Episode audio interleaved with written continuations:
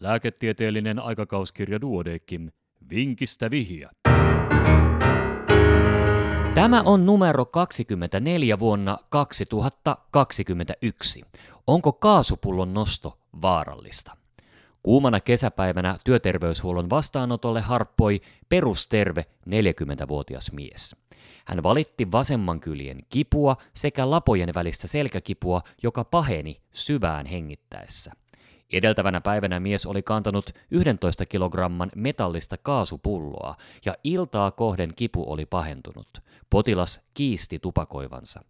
Potilasta tutkittaessa erityistä ei tullut esille.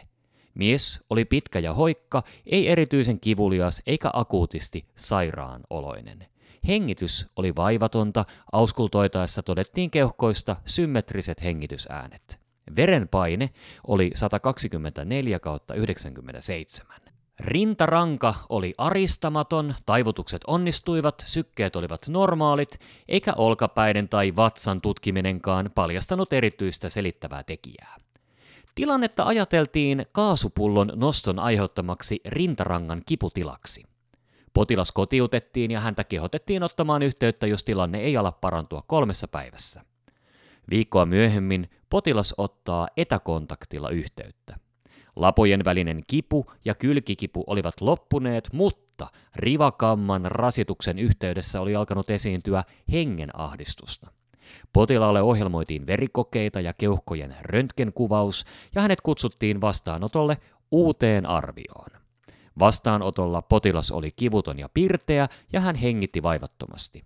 Happikyllästeisyys oli 97 prosenttia. Vasemmalta puolelta kuunnellut hengitysäänet olivat vaimeat. Verenpaine oli 142 87 ja syke 70. Mikä tutkimus ratkaisi potilaan tilan ja mistä oli kyse? Ja ratkaisu seuraa hetken kuluttua.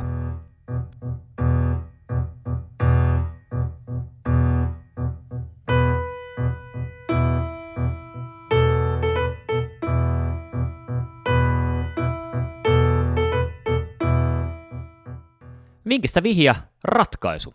Kaikki verikoetulokset, tulehdusarvot ja D-dimeeripitoisuus olivat normaalit. Keuhkojen röntgenkuvassa sen sijaan todettiin reilu vasemmanpuoleinen ilmarinta ja vasen keuhko oli painunut voimakkaasti kasaan. Ja tästä löytyy kuva lehden netti- ja printtiversioista. Ilmarinnan esiintyvyys on miehillä selvästi naisia suurempi. Tyypillisesti potilas on alle 40-vuotias tupakoiva mies. Oireina potilaat ilmoittavat rintakipua, hengenahdistusta ja yskää. Nämä oireet tyypillisesti pahenevat syvään hengitettäessä.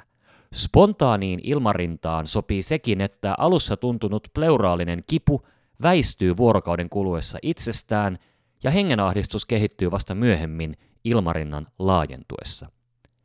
Ilmarintaa hoidetaan pääasiassa pleuraimulla. Myöhempi uusiutumisriski on merkittävä, sillä tilanne uusiutuu 16-54 prosentilla potilaista. Jälkikäteen arvioituna potilaamme tila sopii esimerkkitapaukseksi spontaanista ilmarinnasta. Myöhemmin potilas kertoi tupakoineensa yli 10 askivuotta ja lopettaneensa viitisen vuotta sitten. Tässäkin tapauksessa alkuvaiheen auskultaatiolöydös oli normaali eikä hengenahdistusta ollut. Potilas päätyi keuhkoosastolle pleuraimuun, jossa tilanne ratkesi kahdessa vuorokaudessa ja potilas toipui täysin. Tilanne ei ole toistaiseksi uusiutunut. Ja tämänkertaisen vinkin oli kirjoittanut Tuomas Erkinjuntti Turusta.